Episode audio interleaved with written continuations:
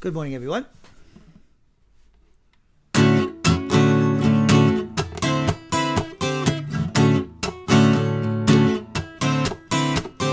Listen to me, child of God. You must understand that when you believed in the Son, in grace you forever stand. Jesus, death has satisfied, and through faith in Him, you got peace with God. You got peace with God. Oh, you peace with God. Yeah, peace with God. Reconciled to the death of Christ. You're the object of God's love. Rest upon the Savior's word and eat the bread that's from above. Hold on to his promises, be assured, and don't you doubt that you got peace with God. You got peace with God. Yeah, peace with God. You got peace with God. Don't have to worry anymore. God and you are no longer in a war. You are in God's family, in grace God's given freely. Rejoice in all that He has given you.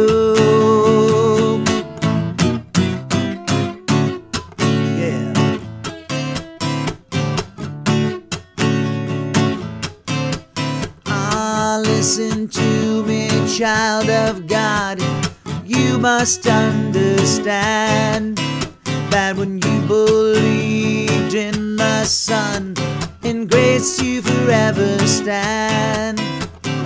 Jesus, death has satisfied, and through faith in Him, you got peace with God. You got peace with God. Oh, peace with God. Yeah, peace with God.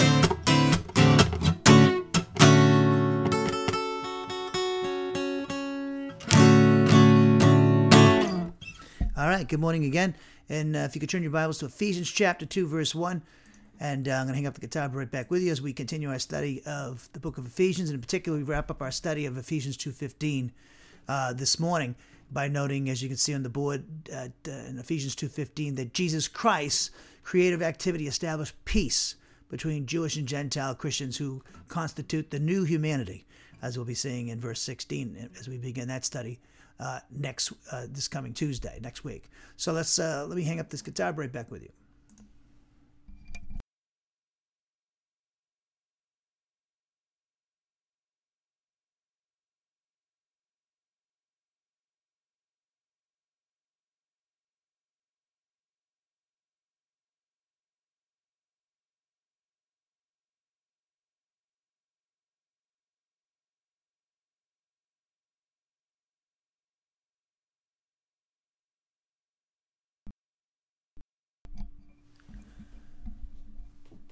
Okay. Good morning again, and uh, and if you haven't done so, go to Ephesians chapter two, verse one. We're going to uh, wrap up our study of uh, Ephesians two fifteen, as you said a few moments ago, by noting Jesus Christ's creative activity established peace between Jewish and Gentile Christians, who Paul asserts is the new humanity in Ephesians chapter two, verse sixteen. This will constitute our 116th hour in Ephesians. And uh, so, uh, uh, just for those who might be new, I like on Saturdays, I like to kind of do a little bit of uh, introduction, uh, tell people who we are because there's always new people popping in, whether it's through our podcasts, our web, various websites, or whatnot. So, um, we're my name is Bill Wenstrom. I'm pastor ordained in 1998 at a church in Massachusetts called Grace Bible Church. Um, I uh, I have had I was in Iowa for two years in August of 2001. I had the uh, began the first of two church plants there, Uh, I left the first one in 2010 and started another one in Marion, Iowa. The other one was in Norway, Iowa, in the Cedar Rapids area. And I left there in 2019, the Marion Church. And then uh, I was in Massachusetts for three years, almost exactly three years, pretty much. Uh, and um, I was basically there to uh, take care of, uh, help my father with my mother who has, has dementia. And so uh, she, uh, when she went in the last year, was basically uh, just with my father because my mother, we had to put her in a nursing home eventually. Uh, she actually almost died. But uh, so she's in a nursing home in, in my hometown, uh, Norwood, Massachusetts, and my father sees her every day. And in fact, I was I called on the phone. I talked to them actually the other day. My mother doesn't remember who I am or anything, but talks a lot of ragtime at that point in the stage of the disease. But anyway, so um, yeah, so we uh, so I, I, I continued the ministry at Wenstrom Bible Ministries uh, in uh, Massachusetts without a congregation in front of me. So that's why we're kind of basically um, since 2019 of August, uh, we basically went Wenstrom Bible Ministries is really pretty much online, but we have a lot of people throughout the country and the world that uh, that support the ministry and follow the teaching and whatnot. And also, I'm the pastor of back in uh, a year and a half ago now, and uh, I think I accepted it in May of uh, 2022 is uh, the pastorate in Doctrinal Bible Church here in Huntsville, Alabama, where I'm located and broadcasting about a half mile down the road from the church. We're located there at Doctrinal Bible Church at 1215 Russell Street Northeast in Huntsville, Alabama. And like I said, I'm just about a half mile down the road. I could walk there. And uh, so we have classes uh, for Western Bible Ministries Tuesdays, Thursdays, and Saturdays at 11 a.m. Central Standard Time, as you can see on the board for those who have the video. Uh, and uh, at Doctrinal Bible Church, I teach on Wednesdays at 6:30 p.m. Central Standard Time, Is Alabama's on Central Standard Time, and uh, and also on Sunday mornings. Tomorrow will be we have two sessions on Sundays, two hour-long sessions with a break in between. We start at 9:30. We're usually out of there by uh, before, around noontime, four, time, four, four noontime. Now on uh, the first Sunday of each month at uh, Doctrinal Bible Church, we observe the Lord's Supper, and here at Western Bible Ministries, we observe it on the first Saturday of uh, each month. And uh, so I'm an expository, it's an expository type ministry. Both of them are. Um, we go through. That means we go through the different books of the Bible, verse by verse, paragraph by paragraph, book by book. We alternate between Old Testament and New Testament. And uh, so currently, here we're doing Ephesians, and in between books, like before we did Ephesians, after we finished off Jude, uh, we did um, a series on Pastor Teacher and the gift of pastor teacher. And then with Doctrinal Bible Church on Wednesdays, I do the different doctrines of the Christian faith. And uh, many of the ones that I've taught here at Wenstrom Bible Ministries, I taught over there. And right now, we're in the Day of the Lord series uh, with um, on Wednesdays evening, Wednesday evenings over there at Doctrinal Bible Church, which is going very well. And then on Sundays, we're in the book of Habakkuk, a book we did back in 2001 here in Wenstrom Bible Ministries, and we're in the final chapter, chapter three of Habakkuk, and the uh, and the Divine Warrior Psalm. Uh, we're in presently in the midst of that, which talks about the tribulation period, the second advent of Christ. It's prophetic poetry with allusions to the uh, great feats of God in the Old Testament, like with the Exodus generation, delivering her from the bondage of in slavery to Egypt and, and Pharaoh. And uh, so we're also all of our course, all of our classes here at Wenstrom Bible Ministries are recorded video and audio. We have our main website is wenstrom.org, and uh, and also we have uh, Logos Bible sermons, used to be called Faith Life sermons, is where we have our we have MP3s, MP4s put there since uh, uh, August of 2019, and uh, all of my written articles are at wenstrom.org in PDF format uh, like the different doctrines of the Christian faith are um, organized in the different areas of theology, like pneumatology, the study of the Spirit, Christology, the study of Christ, whatnot, eschatology, the study of future things, prophecy. And uh, also, uh, we have various uh, uh, studies on different personages in the Bible, Old Testament, New Testament, Greek word studies, even in prep school material. So we have a lot of stuff there. And then uh, on um, with with the uh, we have at Wenstrom dot uh, iTunes, Spotify, Amazon Music. Search for us under Wenstrom Bible Ministries, you'll find us.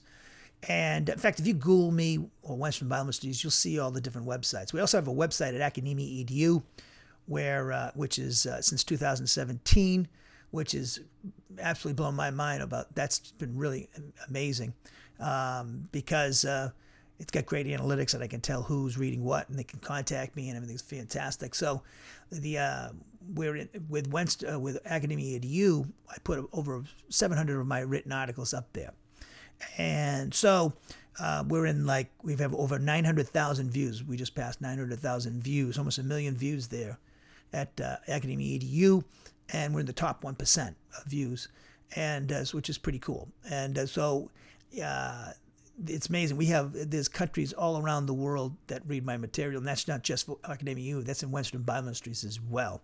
So I don't care Russia, China, uh, um, everywhere in Europe, different nations, in the in the, in the Pacific Basin with China, uh, with the China, No, as I said before, Korea, um, Pakistan, India, a lot of people over there, and of course America. So uh, it's uh, in Europe, and it's quite uh, fascinating. Israel, and so that's pretty cool.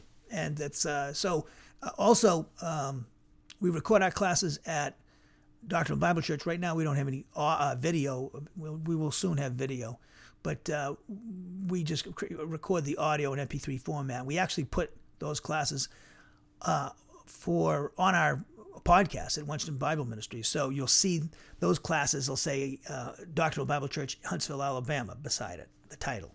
So. Um, so you can listen to the classes I teach here over here at Doctrinal Bible Church live. So if you listen to those and you listen to this, it's much more dynamic, and I'm, I'm probably more, I'm much more animated with the audience in front of me.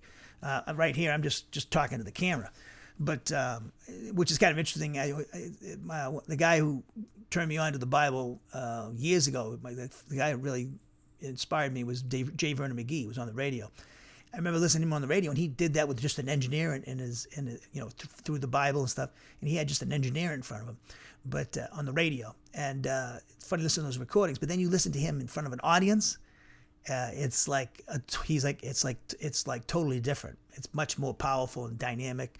So if you want to, I think uh, I mean not that these classes aren't great. I, I, mean I I mean I'm enjoying doing these classes and they get a great response. But if you if you hear me live or go see me live, with the, with the whole church, all of us there, it's a, it's a lot more fun. And you know, you can a group of people with fill, uh, that are filled with the Spirit, have the dwelling of the Spirit, and it's it's pretty pretty cool, pretty intense at times.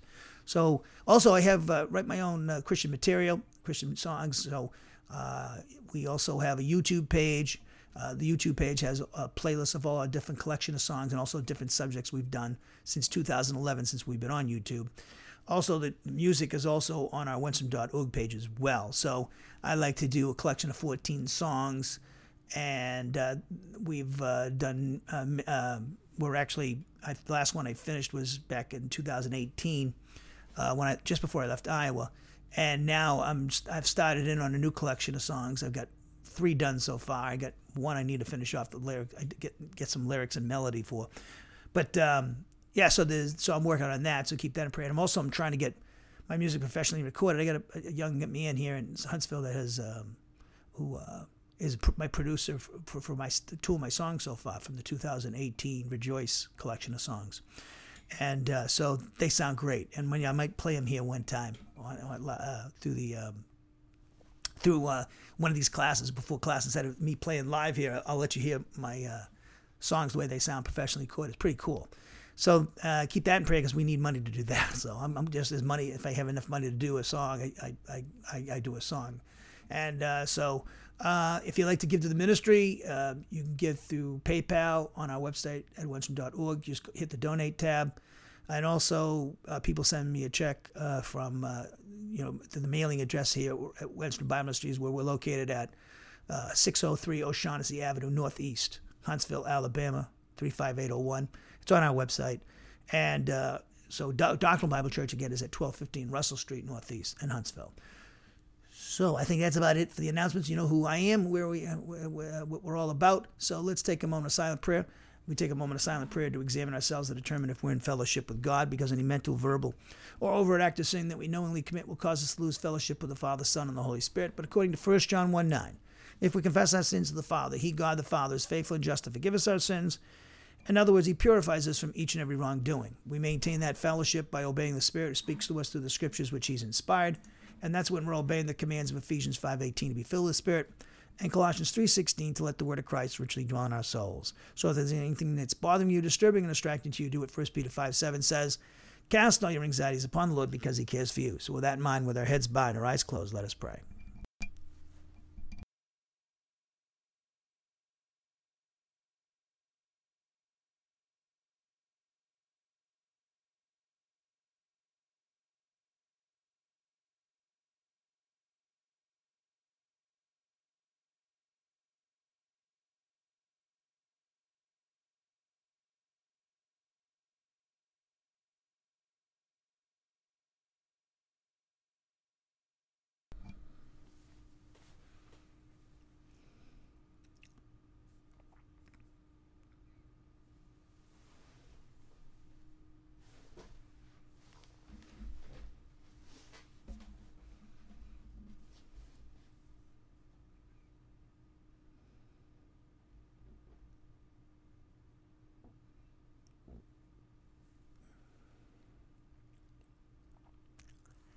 Heavenly Father, we thank you for this day that you've given to us, another day to study your word. We thank you for the forgiveness of our sins. We thank you, Father, for uh, all the blessings that we have temporally and spiritually because of our union with your Son, Jesus Christ. We thank you for giving us the victory over sin and Satan and his cosmic system. Thank uh, through uh, your crucif- the crucifixion, death, burial, resurrection, and session of your Son at your right hand. We thank you for delivering us from eternal condemnation, your wrath, and the lake of fire forever through faith in your Son and giving us peace with you, Father. And uh, we just uh, thank you, Father, for uh, the work of the Spirit in our lives from regeneration to resurrection. We pray He would do a mighty work through all of us here today. I thank you, Father, for those who might be live or those listening to the recordings, watching these things at a later date. And I pray they would uh, you would use these recordings mightily. I pray, Father, that there be no problems with uh, YouTube streaming video and our internet while we're broadcasting. Thank you for the technology and the people taking advantage of it, and thank you for YouTube and their what the service that they provide. I also uh, uh, pray there be no problems with the recordings the video and the audio and upload upload of these things to our various websites, podcasts, and media platforms that you've given to us. I pray you protect them from the evil one and use them mightily, and I know you are. I also pray that you would help uh, your children in the audience, and I thank you again for them and the children that you purchased with the blood of your Son, Jesus Christ at Calvary. I pray that the Spirit would help each person in the audience to learn, understand, to concentrate, and to carefully consider the passages and principles that we'll be noting here today uh, in order to make personal application. I pray that each person in the body of Christ will be spoken to as individuals and their own individual walk with you, addressing the problems and difficulties and uh, whatever uh, needs to be done for them. Uh, speak to them as individuals and also all of us as a corporate unit in the body of Christ. I also pray if there's any non Christians in the audience, I thank you for them, and I pray that you would uh, at some point expose them to the gospel so that they can make a decision, accept or reject your Son, Jesus Christ as Savior. And we know that you desire all people to be saved and come to an experiential knowledge of the truth. I also pray that you would empower me uh, to, uh, through the Spirit, to communicate your full counsel today uh, in a fashion that's pleasing to you and ministers to your people, of course. Help me to uh, do this with reverence, respect, and power being sensitive to the Spirit's guidance and direction. I pray the Spirit would use me mightily as His instrument so uh, you could get the most out of the gift that you gave me at my justification. And I just pray, Father, that as, with one voice, all of us can praise you and thank you and, and continue to grow in the grace and knowledge of our Lord and Savior Jesus Christ. So it is in His name we pray. Amen. So as I said before the opening prayer, we're going to wrap up our study of uh, Ephesians 2.15 and we, this will be our fifth and final hour in the in the verse. And the reason why it's taken so many hours is because the content. And uh, we see today we'll be looking at the fact that Jesus Christ created activity, established peace between Jewish and Gentile Christians. And as we've been pointing out, and uh, was it Ephesians chapter two verse sixteen? Uh, will when we get to was it where was it? Um, no, in, in verse fifteen. I said verse sixteen earlier before the opening prayer the new humanity is actually referred to by Paul in Ephesians 2:15. Okay, we've we've studied this in detail. So, um, the new humanity is very important for us to understand, uh, uh, and it uh, we should uh, understand define ourselves by that too. Uh, but to understand how we get because of this, uh, we because we're the new, part of the new humanity, we're going to reign over this earth with Jesus Christ. And uh, who is the last Adam and head of the new creation, the new humanity. And uh, so this is very important. And uh, so, um, you know, the in the church age, when the church age began, in June of 33 AD, and the, the day of Pentecost, is recorded in Acts chapter 2, Jewish believers in Jesus received the gift of the Spirit according to the, the promises that Jesus made, John 7 37 through 39, and uh, in Acts chapter 1, uh, but also the Old Testament promised in the New Covenant in Jeremiah 31, 31 through 34, in particular Jeremiah, uh, Ezekiel 36, the gift of the Spirit, the forgiveness of sins.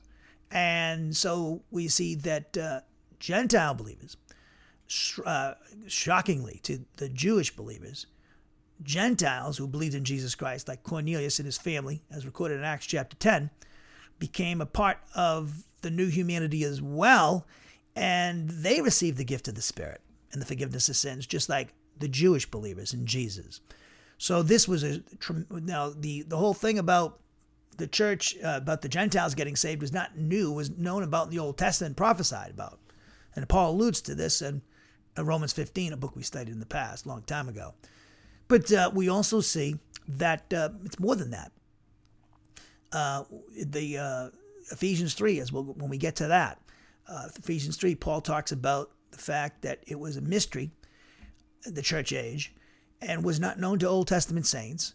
And what was the mystery doctrine was this is that Gentile and Jewish believers were fellow heirs, fellow members of the body of Christ, and fellow partakers of the messianic promise because of their faith in Jesus Christ, the justification, and union and identification with him through the baptism of the Spirit. That was not known.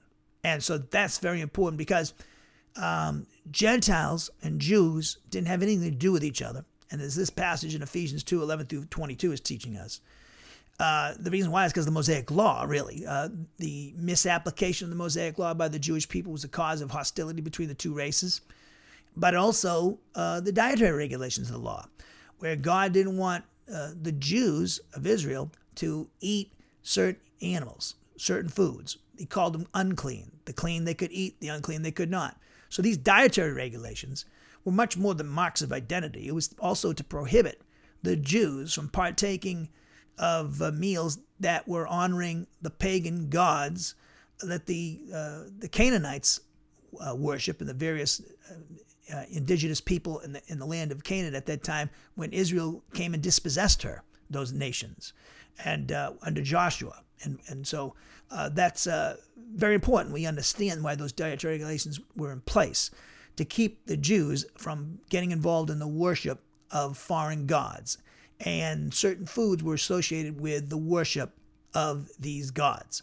So that's why you had clean and unclean.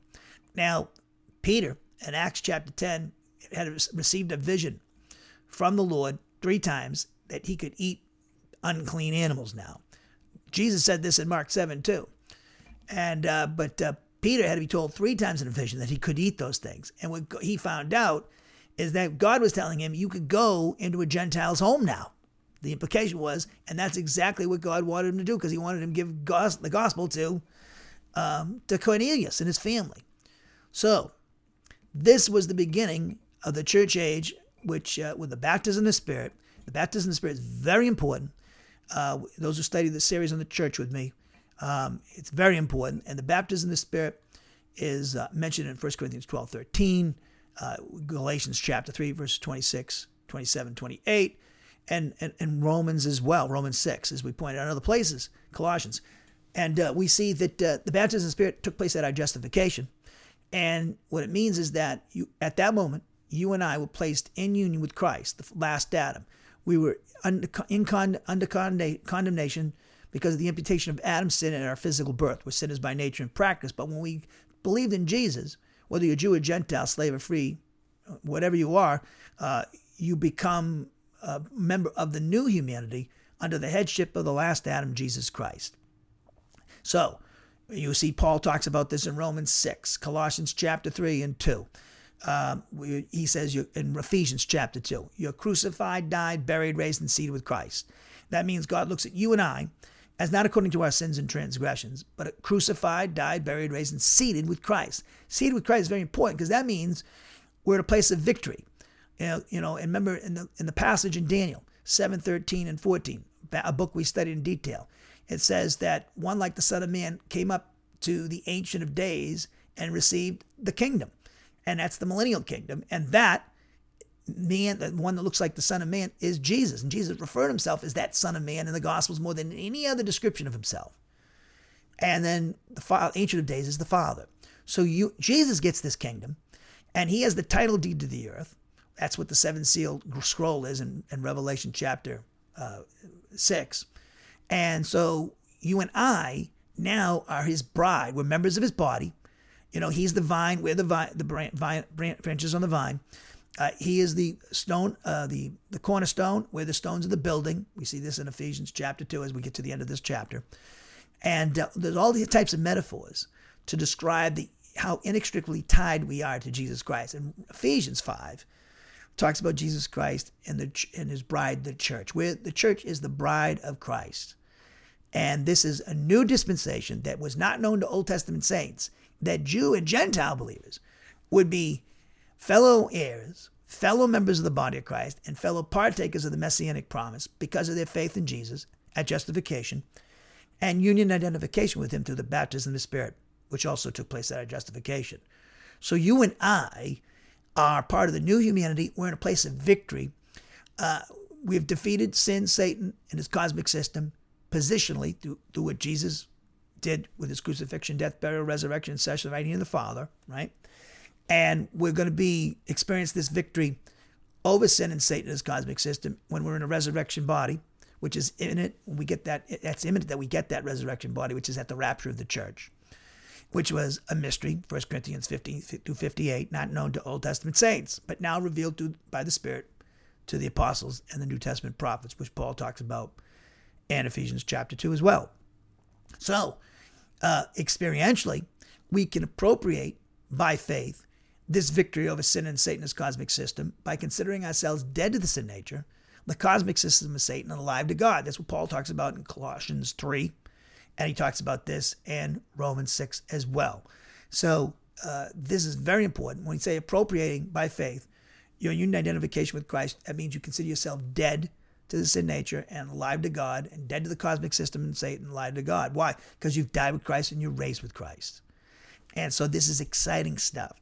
So we must be, we are victorious, we're victorious people. In fact, we're overwhelming, we're more than just conquerors, Paul says in Romans 8. And so we are part of what God's doing in history right now, where he's going to establish his kingdom on the earth at the second advent of his son, Jesus Christ. When he comes back to defeat Antichrist, the false prophet, and the tribulation armies, and imprison Satan and the fallen angels for a thousand years. And Paul says in 1 Corinthians 6 3, he says, Don't you know, to the Corinthians, that you will judge angels? And that's significant, people. So, that you know, people, I know people in my life, and you probably do too, who make so much about angels and the devil and everything, and they're so occupied with evil, they're not occupied enough with God and His plan and His Word. But uh, we, the, the enemy, Satan, and you read the passage in Ephesians, Ephesians 3 that I've just been working on, in Ephesians 3 1 through 10. The fallen angels of Satan, you know, the, the, uh, the, the, the, the, the, authorities and the, um, what is it, the, the in, in Ephesians chapter 2, what is it, uh, Ephesians chapter 3, what does Paul call them? And the, what's the translation that they use here for the, in the Net Bible? Um, oh, the of rulers and authorities. That's in the heavenlies. That's Satan and his kingdom, and uh, in, his, in the members of his kingdom. They, through the church, the, through the church, God is manifesting uh, uh, his, uh, his his his sovereign plan to establish his Son on the earth and restore humanity to its rightful place as rulers over the works of his hands. So we are a part of something ma- massive that's going on in the world you know, forget about what the world's doing and the entertainers and the governments and the politicians and God's doing something. And you got to understand the people of this world who are unregenerate are deceived by the devil. Okay, Revelation 12 teaches us they're in his power. And that's why we need to give them the gospel so that they can be delivered like we were through faith in Jesus Christ from that deception. So, what the real issue is, what real reality is, is that you and I, the church, need to understand that we are a victorious people And because of what Jesus did and the baptism in the Spirit, we can have a victorious life. And, and no matter what happens in this world, no matter what the devil's world throws at us, you know, you know, it's momentary light affliction. It's going to produce in us an eternal weight of glory. We've already won the victory, and it's just a matter of time before everybody knows. At the second advent, when we come back with rewards and a resurrection body to start the kingdom with Jesus, everybody will know who we really are the sons of God, and we are going to reign with Christ. And that is the death knell to Satan and his kingdom, and he does not want that to be known. And he does not want anybody to tell anybody that. He doesn't want he wants to suppress that. He wants to suppress the gospel. He wants to suppress the truth. And he would like to shut people like me and my mouth up right now. Because that's we know that this is the case. This is what God, this Holy Spirit has taught us in the scriptures. And it's exciting to know that you can get up in the morning. You have a reason now to get up in the morning because you're defined by who you are in, in Christ and not according to your sins and transgressions. And uh, you know, don't be you know. I have talk to this young man who's battling sin like we all are, and he's so occupied with certain sins. I said, you know, that's what the devil wants you to do. He wants you, God wants you to confess the sin and be occupied with His Word. If you you know to be uh, Galatians five sixteen, you know, uh, you have your mind set on what the Spirit's saying, not the flesh. And so uh, so I said, you know, you should need to be more occupied with what God's doing and not occupied with your past because the devil wants you to look back at your past, feel guilty about it. And so if you're occupied with your past and sin, how are you going to be occupied with the Holy Spirit, what he's teaching you in Scripture? Your mind's going to be on one or the other. So you got to make a choice. So we need to understand and pay attention, especially in these, these crazy times, especially in America. And with this upcoming coming election, there's all kinds of uh, things, intrigue going on and talk that's not very good for this country if, if some of this comes to tr- uh, pass. But we know we can rise above it because we know why this is going to happen. Uh, we're like no other, we're just like every other nation in history. And but the church in America can rise above that and see we know the truth behind everything. We know there's a devil and he's got his wicked and his evil spirits who are waging war against the church, us, Ephesians 6, 10 through 12. People talk a lot about Israel. Yeah, he wants to wipe Israel off the face of the earth. That's obvious. We know that from Scripture as well. But his real enemy right now is us, the church. Because, uh, you know, the, the nation of Israel, that plan for them and the 70th week of Daniel doesn't kick in until the church is removed at the rapture of the church. Second Thessalonians chapter 2, Paul teaches us that. So everything's revolving around the church right now and what God's doing. So we need to orient ourselves to what God's doing uh, has done for us in the past, what he's going to do for us in the future, so that we can orient ourselves to the present and his doing his will. So let's look at Ephesians chapter 2. We'll read the entire chapters we've been doing, and uh, we'll look also look at my translation of chapter 2 of Ephesians, and then we'll finish off our study of Ephesians chapter 2, verse 15. So if you haven't turned there, go to Ephesians chapter 2, verse 1.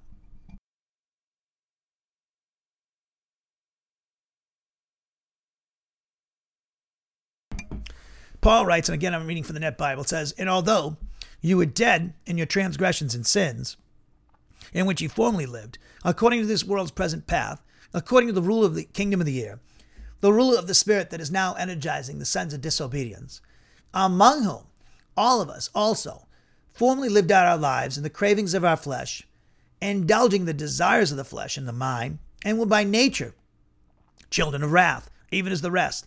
But God, being rich in mercy, because of his great love with which he loved us, even though we were dead in transgressions, and made us alive together with Christ. By grace you were saved, and he raised us up, and he seated us with him in the heavenly realms in Christ Jesus. Why? To demonstrate in the coming ages the surpassing, surpassing wealth of his grace in kindness toward us in Christ Jesus. For by grace you were saved through faith, and this is not from yourselves, it is the gift of God. It is not from works, so that no one can boast. For we are his workmanship, having been created in Christ Jesus for good works, that God prepared beforehand, so we may do them. Therefore, remember that formerly you, the Gentiles in the flesh, who were called uncircumcision by the so called circumcision that is performed on the body by human hands, that you were at that time, without the Messiah, alienated from the citizenship of Israel, and strangers to the covenants of promise having no hope and without God in the world. But now, in Christ Jesus, You, who used to be far away, have been brought near by the blood of Christ. For he is our peace, the one who made both groups into one, and who destroyed the middle wall of petition, the hostility, when he nullified in his flesh the law of commandments and decrees. He did this to create in himself one new man out of two, thus making peace, and to reconcile them both in one body to God through the cross, by which the hostility has been killed. And he came and he preached peace to you who are far away, far off, and peace to those who are near, so that through him we both have access in one spirit to the Father. So then, you're no longer foreigners and non citizens, but you are fellow citizens with the saints and members of God's household, because you've been built on the foundation of the apostles and prophets, with Christ Jesus himself as the cornerstone. And him, the whole building, being joined together, grows into a holy temple in the Lord, in whom you also are being built together into a dwelling place of God in the Spirit. Now, uh, before we read my cha- uh, translation of chapter 2, quickly, brief, briefly by way of review for those who are coming into this study late, and there's many that often do with the various websites and podcasts that we have. So that's going to happen. So on YouTube. So Ephesians is a circular letter uh, written between 60 and 62 AD during Paul's first Roman imprisonment, uh, which he was released from. And uh, I say it's a circular letter because it was not just intended the, for the Ephesian Christian community, but the various Christian communities throughout the Roman province of Asia. How do we know that? Well, a couple of factors. One in particular, uh, the the oldest and best manuscripts in Ephesians 1 1 don't have Ephesus. Uh, the uh, the best and oldest manuscripts. It's in the manuscript tradition, the word Ephesus, but not in the best and oldest.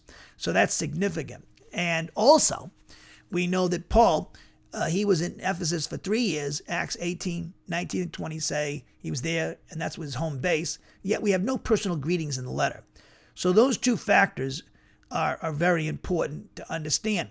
Uh, that uh, indicating we have a circular letter here, like First John was, which, by the way, ironically, was also directed to the Christians in the Roman province of Asia. But at the end of the first century AD, in the last decade, Paul's writing this in the 60s of the first century AD. Paul's also the author, contrary to those who believe in a pseudonymous authorship of this letter. Uh, the early church rejected pseudonymity uh, emphatically.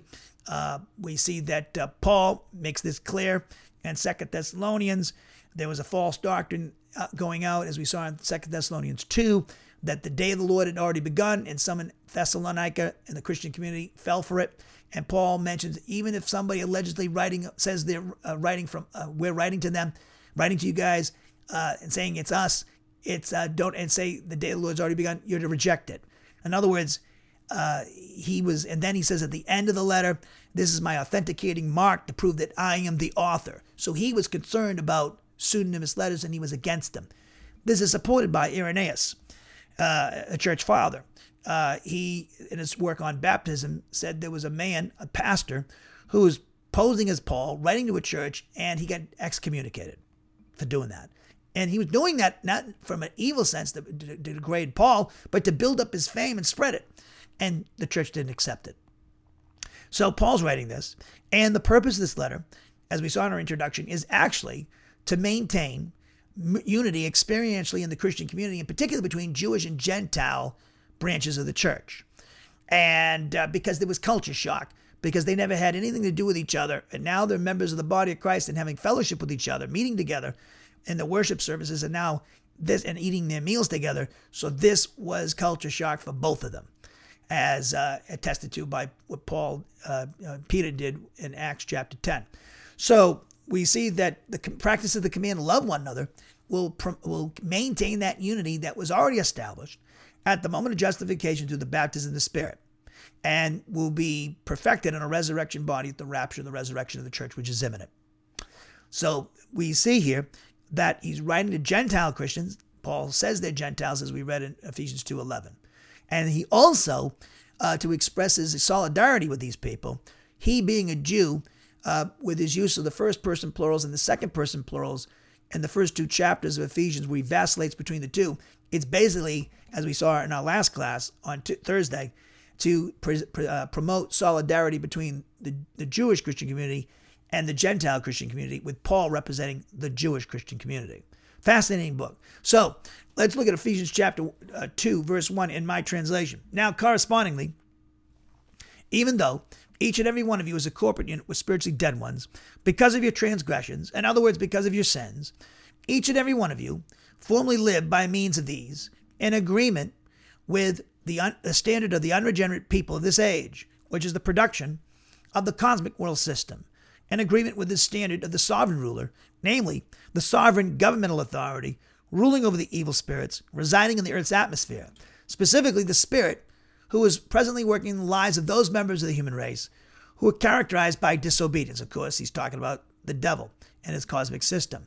Verse 3 Among whom each and every one of us also, formerly for our own selfish benefit, conducted our lives by means of those lusts which are produced by our flesh, specifically by indulging those inclinations which are produced by our flesh. In other words, those impulses which are the product of our flesh.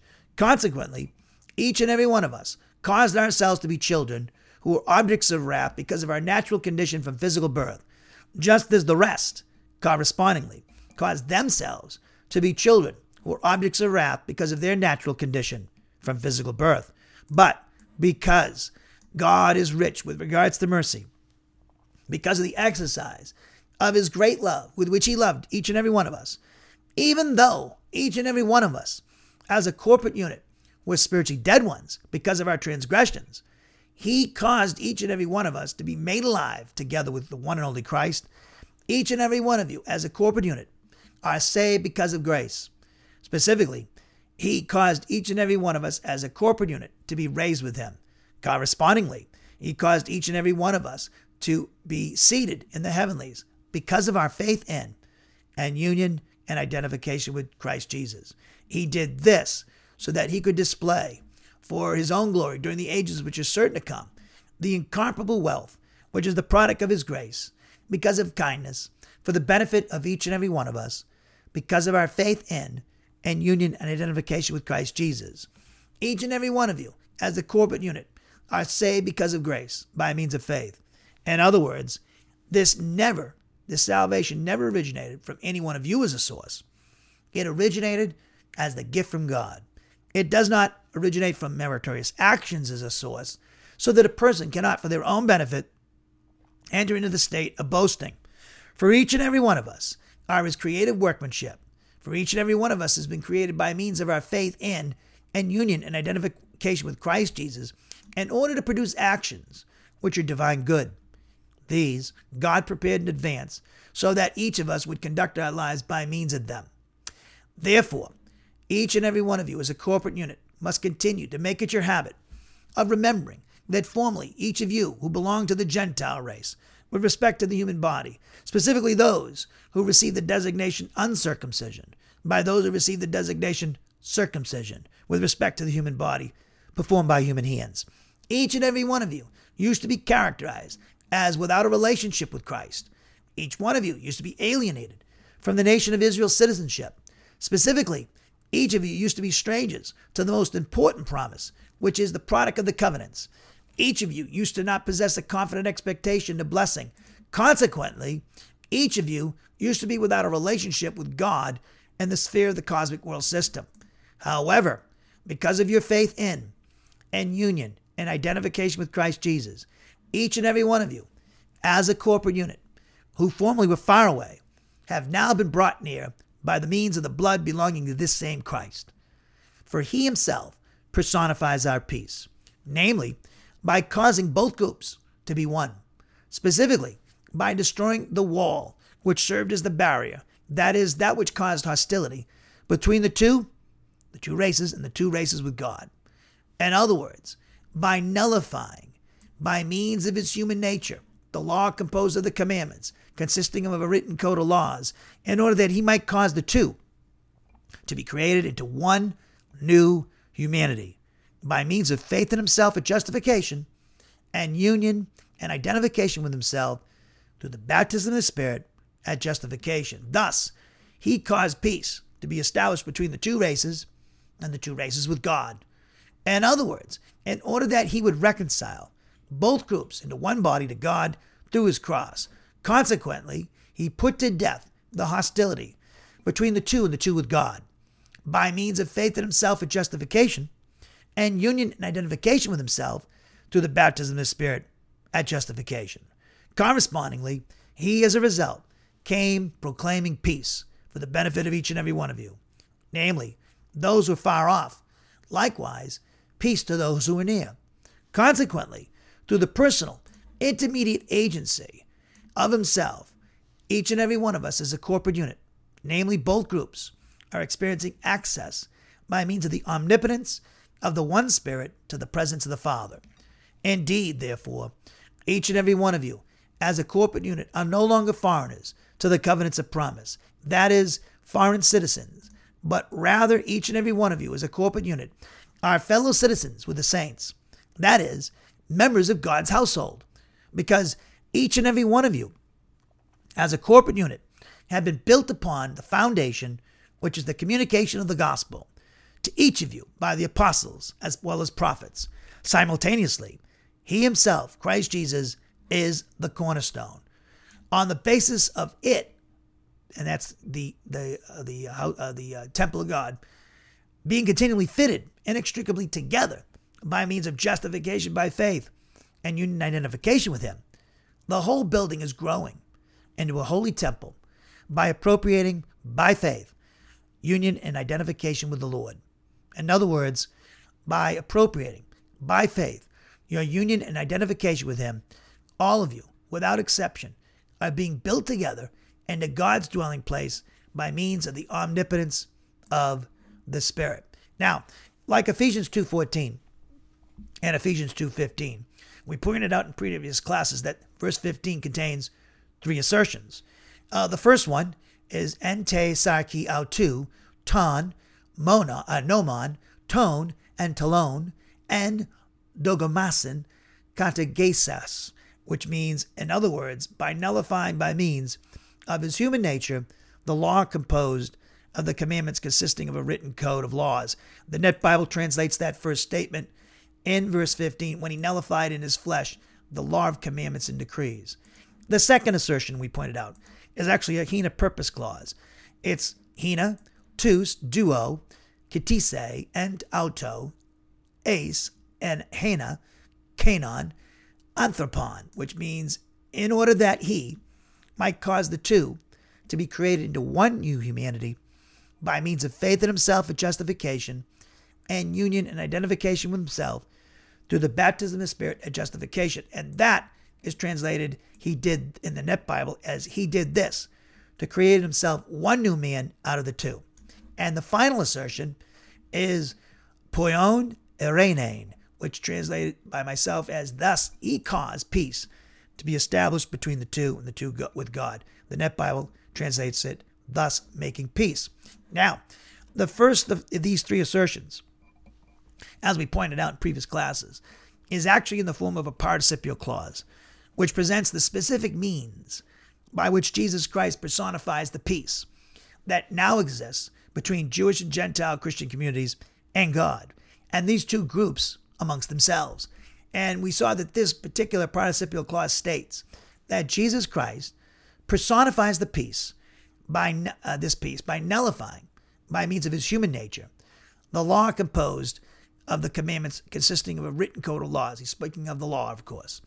The second assertion we pointed out uh, presents the purpose of Jesus Christ doing this, and it states that he did this in order that he might cause these two groups, Jewish and Gentile Christians, to be created into one new humanity. And the means by which he did this was by means of faith in himself for justification and union and identification with himself through the baptism of the Spirit, which again took place at justification. And the third and final assertion is also in the form of a participial clause, as we pointed out in previous classes. And it presents the result of Jesus Christ causing these two groups to be created into one new humanity by means of faith in himself at justification, and again, union and identification with himself. It states that he caused peace to exist between the two and God and peace between these two groups in relation to each other. Now, again, as we noted, the, the third and final assertion in this verse, like the first assertion, is in the form of a participial clause. And again, it presents the result of Jesus Christ causing these two groups to be created into one humanity, new humanity, by means of faith in himself and justification and union and identification with himself through the baptism of the Spirit. And again, it states that he caused peace to be established between the two groups and the two groups with God. Now, the word for peace, eirene, it not only speaks of the peace between Jewish and Gentile Christians, but also by way of implication. It pertains to the peace that exists between both groups in dealing with each other and God. And how do we know this? Well, it's indicated by the fact that Gentile Christians could never be reconciled to Jewish Christians until both groups are first reconciled to God through faith in his one and only son Jesus Christ. And this is indicated by the contents of Ephesians 2:16, which we read and uh, uh, asserts that Jesus Christ reconciled both groups into one new humanity to God through his substitutionary sacrifice on the cross. So, the verb poieo in this third and final uh, assertion in verse 15, which again is in the uh, participial form, this verb poieo, which is in participle conjugation, uh, it pertains to causing something to come into being or come into existence because the word actually refers to the actual final uh, actual achievement of a final result. Let me repeat that. The participle conjugation of this verb poieo, which is uh, translated by the Net Bible as the, with the word making. Okay? So, this verb pertains to causing something to come into being or, or, or existence, we could say, because the word actually refers to the actual achievement of a final result. Now, the referent of the masculine singular form of this verb, the subject, is Jesus Christ, of course. And eirene is the word peace, functions as the direct object of this verb. So that indicates that the direct object is, is uh, the subject, uh, the, the direct object is uh, receiving the action of the verb. So this would indicate that um, peace that now exists between God and the Jewish Christian, Jewish and Gentile Christian communities, and between these two communities in relation to each other, receives the action of being caused to be brought into existence by the creative activity of Jesus Christ. Now, let me say something here. Uh, what's very fascinating is, you know, the world is always looking for peace. Of course, we are. Uh, peace, the soul, everybody's looking for peace in their life, in their souls, because people have guilt. They've had a lot of bad breaks. They've had a lot of trials and tribulations. They've had a lot of crisis. They've had a lot of uh, disappointments and uh, failures, like we all do. But uh, only Jesus Christ can give peace to the whole soul through faith in Himself, because at the heart of our problem is sin. And so, when we believe in Jesus Christ, all of our sins are forgiven. There's your peace. And also, there's something that's very, uh, very uh, applicable for the world that we live in is the world's looking for peace. Uh, you know, in our country, we want to have peace in our country. There's always seems to be division and uh, all kinds of rhetoric and and people hating each other and and murdering each other and killing each other, and not only in this country with each other, but uh, uh, with nations doing this, right? You know, we in our country, we you know the, the, children are warring against the parents, and the parents against the children, and the, uh, the the women are against the men, and the men are against the women, and the blacks are against the whites, and the whites against the blacks, and you know, and the Democrats against the Republicans, and everybody's at odds. It seems like, right? Okay, there's only one solution for all this, is is the peace that only Jesus Christ can give to this world, through faith in Himself, and that's the only solution, people. They can do you know, they can bring in the United Nations. The United Nations is not going to give the lasting peace that the world's looking for, that nations are looking for, and what do we want for as individuals? Here's why, people. Um, I, one of the, one of the guys I admired when I was growing up is John F. Kennedy. Okay, he had a big speech called the Peace Speech. He said something in this thing in the speech that I didn't agree with. Now, when I got a biblical perspective, he said the, the, the problems uh, that uh, we have are between nations and the Russians and the Chinese and the uh, Americans and communism and all that stuff is uh, man-made, and so you know, so therefore we can be resolved by men. No, the at the root essence, the reason why the nations are having, having problems and the countries and the people have problems, and there's injustice and there's war and there's disease and all these things that we we we, we want to get rid of, right? At the root of all those things is that we're all sinners by nature and practice. Okay? And the devil runs this world and he's opposing God. Don't blame God for the mess this world's in. Blame his creatures, human beings and angels. Okay? The only solution to these problems that us and us being sinners by nature and practice, and the fact that there's a devil and he's deceiving the world, is through faith in Jesus Christ. Because Jesus Christ destroyed the works of the devil, 1 John 3 8, with his crucifixion, death, burial, resurrection, session, of the right hand of the Father. When you believed in Jesus as a Christian, the Holy Spirit placed you in union with Christ, and he identified you with Christ in those events in Jesus' life because that gives you the victory over those things that are the problems, the reason why the world is a mess as it is. So, the only solution is our Lord and Savior Jesus Christ. That's what the world needs now. So, yeah, the, the problems we have are not simply man made. Yeah, we're part of the problem, but there's also a devil we can't see that's deceiving the world and is waging war against the church who is enlightened about this, what's going on in the world, and the subterfuge and the deception. Okay? That's being concealed from the rest of the human race. And we were blind too at one time because the veil was over our eyes one time till we had faith in Jesus. So this is very important that we understand. And when we deal with our neighbors and our and deal look at the world the way you know God wants us to look at it, we got to look at it from that perspective because that's the reality. Okay, so as we wrap up our study today, the participle conjugation of this verb poieo functions in Greek grammar as a nominative of simple apposition. This means it is identifying the result of Jesus Christ, causing both Jewish and Gentile Christian communities to be created into one humanity by means of their faith in Him at justification and their union identification with Him through the baptism of the Spirit. It also functions as a participle of result, which indicates that the former identifies the result of Jesus Christ, causing both Jewish and Gentile Christians to be created into the state of being one new humanity.